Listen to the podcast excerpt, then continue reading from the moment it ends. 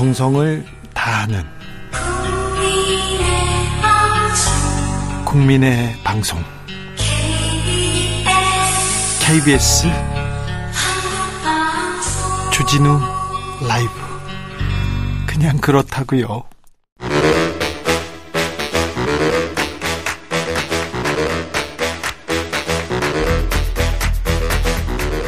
이것이 혁신이다. 여야를 내려놓고 간섭을 떼버리고 혁신을 외쳐봅시다. 다시 만난 정치 공동혁신구역. 수요일 주진우 라이브는 정쟁 비무장지대로 변신합니다. 주진우 라이브가 지정했습니다. 여야 혁신위원장 두 분 모셨습니다. 천하람 국민의힘 혁신위원, 안녕하세요. 네, 안녕하십니까. 순천의 천하람입니다. 최지은 민주당 전 국제대변인, 어서 오세요. 네, 안녕하세요. 최지은입니다. 천하람 혁신위원, 잘 지내십니까? 어, 아니요. 그냥 네. 당이 워낙 좀 네. 시끄럽고 네. 좀 이상한 일들이 많아가지고 네. 썩 잘 지내지는 못하고 있습니다. 지금 몇 달째입니까? 몇 달째예요. 좀 잘 좀 지내주십시오. 그러니까 저도 그 음. 대선 이전만 해도 정권 교체만 되면 제 인생의 핑크빛 나날들이 펼쳐질 줄 알았는데 네.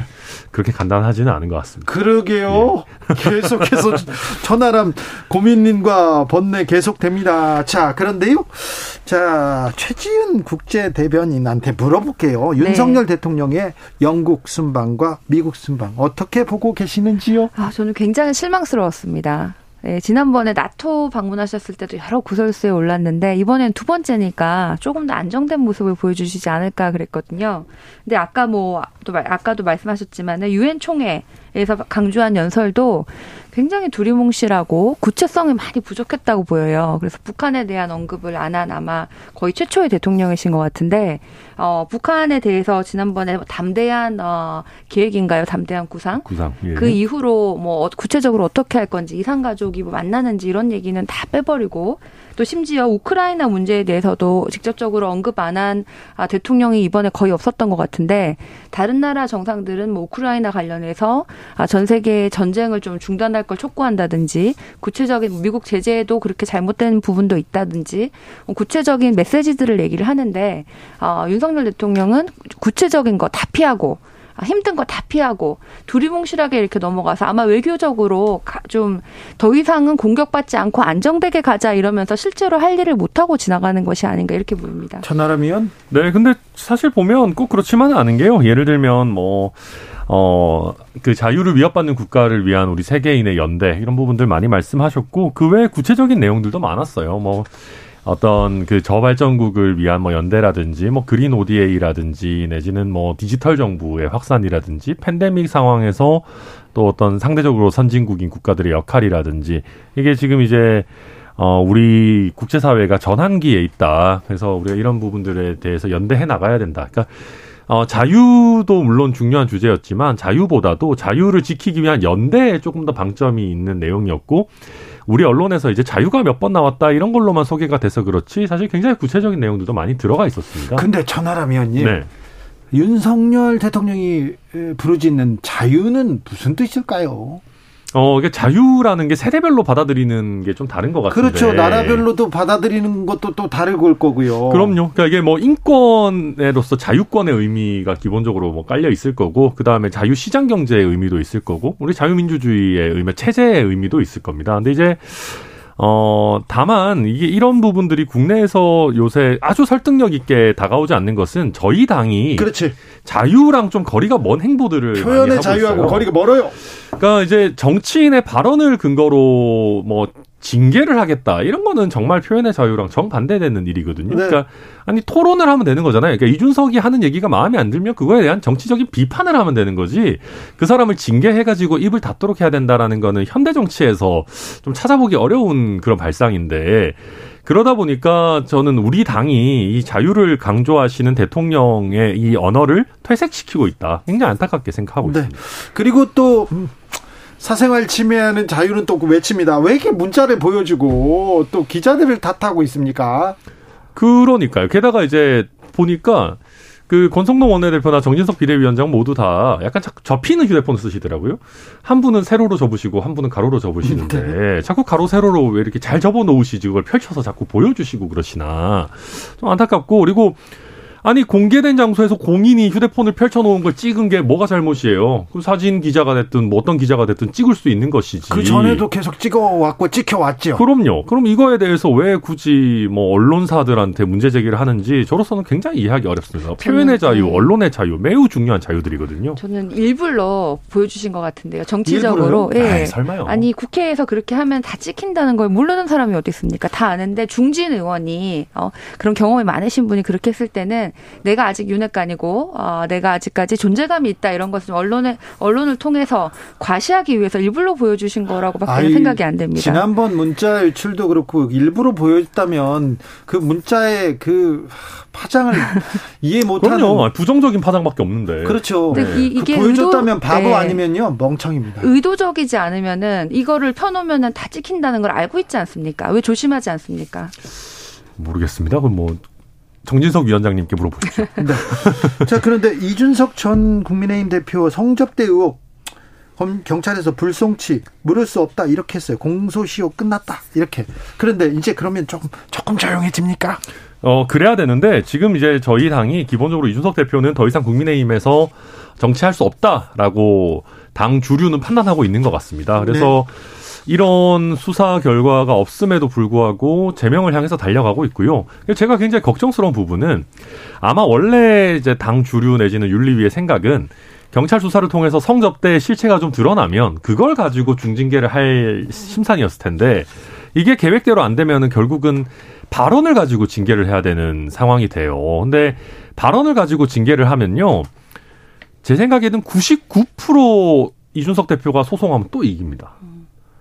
아니, 당연히 그럴 거 아니에요. 정치인의 말을 가지고 징계를 솔직히 어떻게 합니까? 그게 이제 어떤 공론의 장에 도저히 들어올 수 없는 수준의 뭐 막말이나 욕설이면 모르겠으나 그게 아니라 뭐 사자성어 쓰고 대통령에 대해서 좀 센 비판하고 비난, 뭐 비난이라 치더라도 그런 걸 했다고 해서 징계를 하는 거는 굉장히 어려운 일이에요. 그래서 저희 당이 사실 지난번 가처분에서 정당 내의 민주주의와 정당의 자율권의 충돌이라는 굉장히 중요한 주제를 다루는 리딩 케이스를 만들었는데 이번에는 또 정치인의 발언의 자유의 범위에 관한 굉장히 중요한 판례가 또 나올 것 같은데 문제는 그 판례의 종착역이 저희 당 주류나 윤리위가 원하는 방향 아닐 겁니다.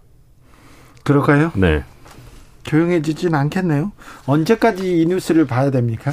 저는 한 시월 말 정도 봅니다. 시월 말 십일월 정도 되면 뭔가 법적인 절차도 거의 끝나지 않을까. 법적 절차가 있습니다. 끝난다고 해서 갈등이 종식되는 것도 아니더군데요. 그 동네는.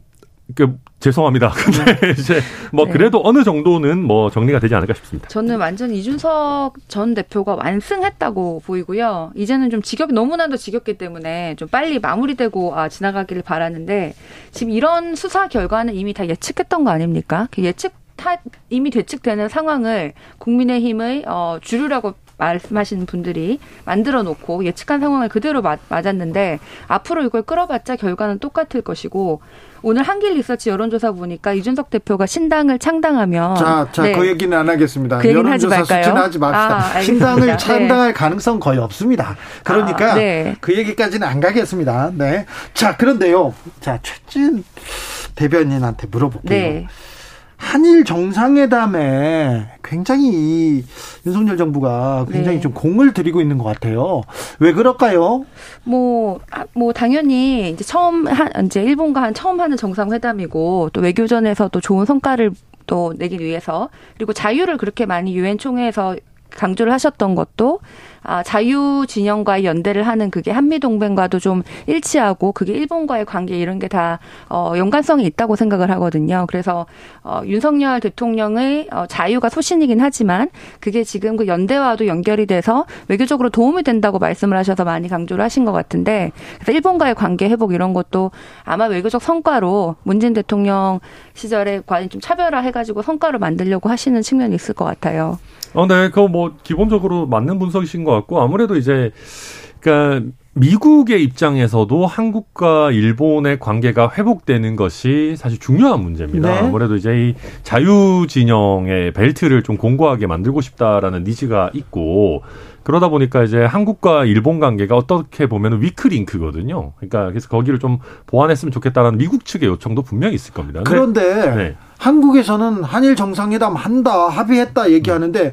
일본에서는 계속 정해진 거 없다. 이런 식으로 하면 나 안 만나 이렇게 얘기하는데 왜 이렇게 계속해서 만나죠, 만나죠 하는 겁니까? 그러니까 사실 만나죠, 만나죠 하는 게 꼭 우리만 그러는 건 아닐 겁니다. 근데 이게 아마 정치 체제의 차이도 있을 것 같아요. 그러니까 저희 우리나라는 대통령제지 않습니까? 그러면 대통령이 결정하면 외교에 있어서는 그냥 대통령 혼자 결정하면 돼요. 근데 반대로 일본은 내각제이기 때문에 총리실에서 어느 정도 합의를 한다고 하더라도 그 내각에서 외교와 관련한 역할을 맡고 있는 의원들과도 상의하고 이런 부분들이 있는 것이거든요. 그렇다고 한다면 저도 좀 아쉬운 게 발표 시점이나 발표 방식까지도 완벽하게 합의를 해놓은 다음에 발표를 하면 좀 더 좋았을 텐데 네. 아마 그런 부분이 조금 어긋났던 게 아닌가, 서로 커뮤니케이션이. 그렇죠. 추측이 됩니다. 우리도 대통령 혼자 외교 문제를 결정할 수는 없고요. 음. 그런데 계속해서 우리는 만난다, 합의됐다 얘기하고 저쪽에서는 안 만난다, 그러면 안 만나. 국민들 자존심 상해요. 아, 그렇죠. 그리고 그게 약간 일본 국내 정치에 우리나라가 이용당하는 형태가 될 수 있는 거예요. 맞아요. 거거든요. 귀시다가 네. 불쾌감을 표했다 이렇게 하면서 우리가 계속해서 좀 만나주세요 하는 것처럼 보이잖아요. 마치 저희가 그쵸, 저 자세를 취하는 것처럼 보이기 때문에 네. 저도 아니, 그런 거는 굉장히 피해야 되는 일이라 생각합니다.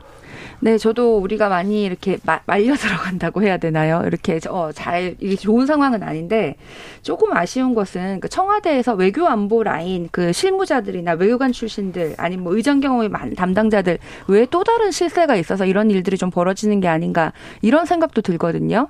이번에 엘리자베스 이 세 여왕 조문 때도 참배 일정에 차질이 생겼다거나 이번에 일본과의 이런 조율 상황도 좀 뭔가 매끄럽지가 않고 실무팀과 외교 안보 아주 그 숙련된 사람들이 하는 것 같지 않고 뭔가 메시지가 혼선이 있고 우리도 메시지 관리가 잘 안 되는데 이게 그 과연 뭐 청와대 의전팀이라든지 청와대에서 이런 메시지를 내는 분과 그 실무자들 외에 또 다른 목소리, 또 다른 비선 뭐 이런 게 존재해가지고 조금 잡음이 있지 않나 이런 의문도 듭니다.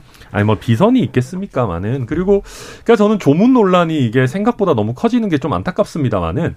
그러니까 애초에 그 조문이라는 범위를 이제 딱 그 이제 어 여왕의 그 이제 관이 있는 곳에 가느냐로 한정할 거는 아니다라고 이제 주한 영국 대사도 지금 얘기를 하고 있고요.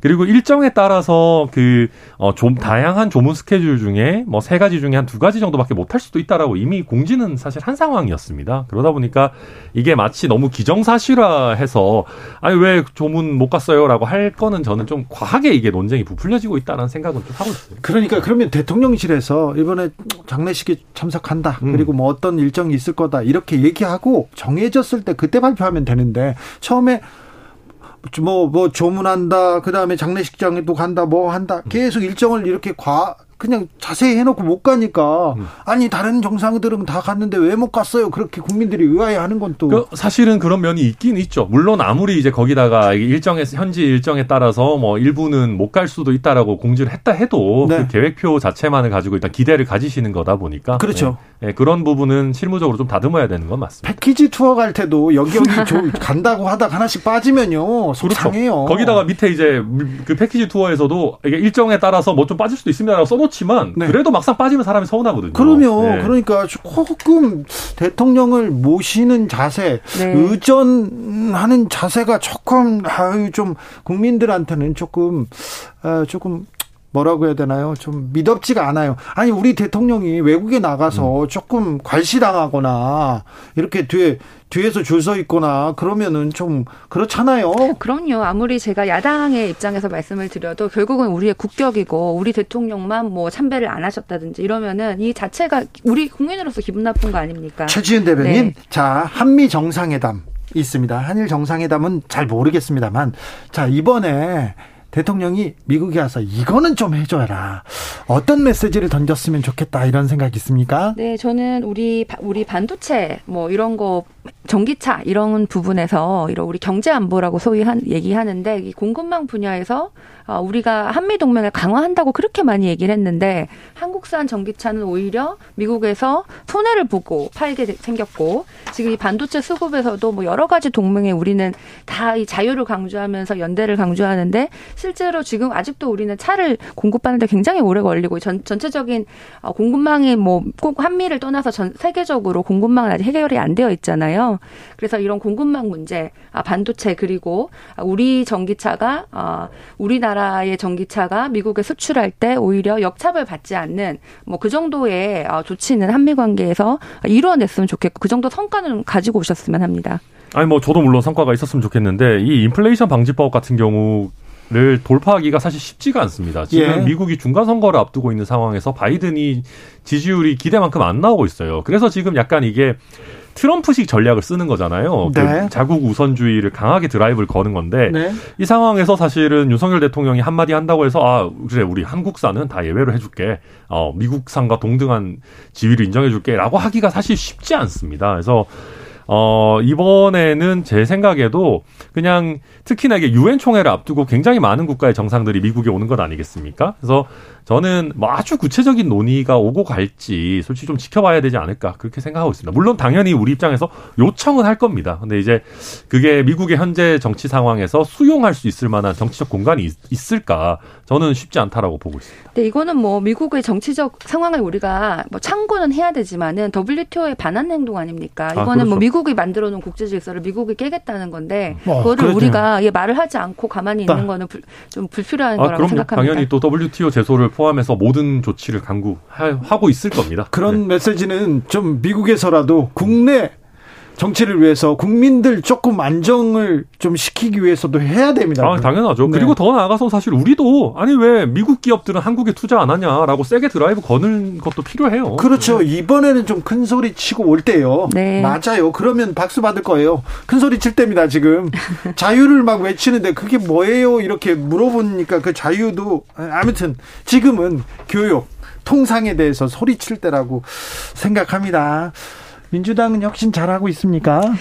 아, 사실, 어, 지금 굉장히 지지층의 결집은 강한 것 같아요. 그, 이제, 윤석열 정부에서 먼지털이식으로 좀 수사를 한다. 이재명 대표뿐만 아니라, 뭐, 이, 이 사람 저 사람 다, 문, 뭐, 문재인 대통령을 비롯해서 이런 게 좀 과하고, 정치 보복으로 보이고, 그러면서 지지층은 굉장히 결집을 한 것 같은데, 국민의힘의 그 이준석 전 대표하고 이렇게 많은 문제가 있었는데도, 상대적으로 민주당 지지율이 오르지 않는 것은, 네.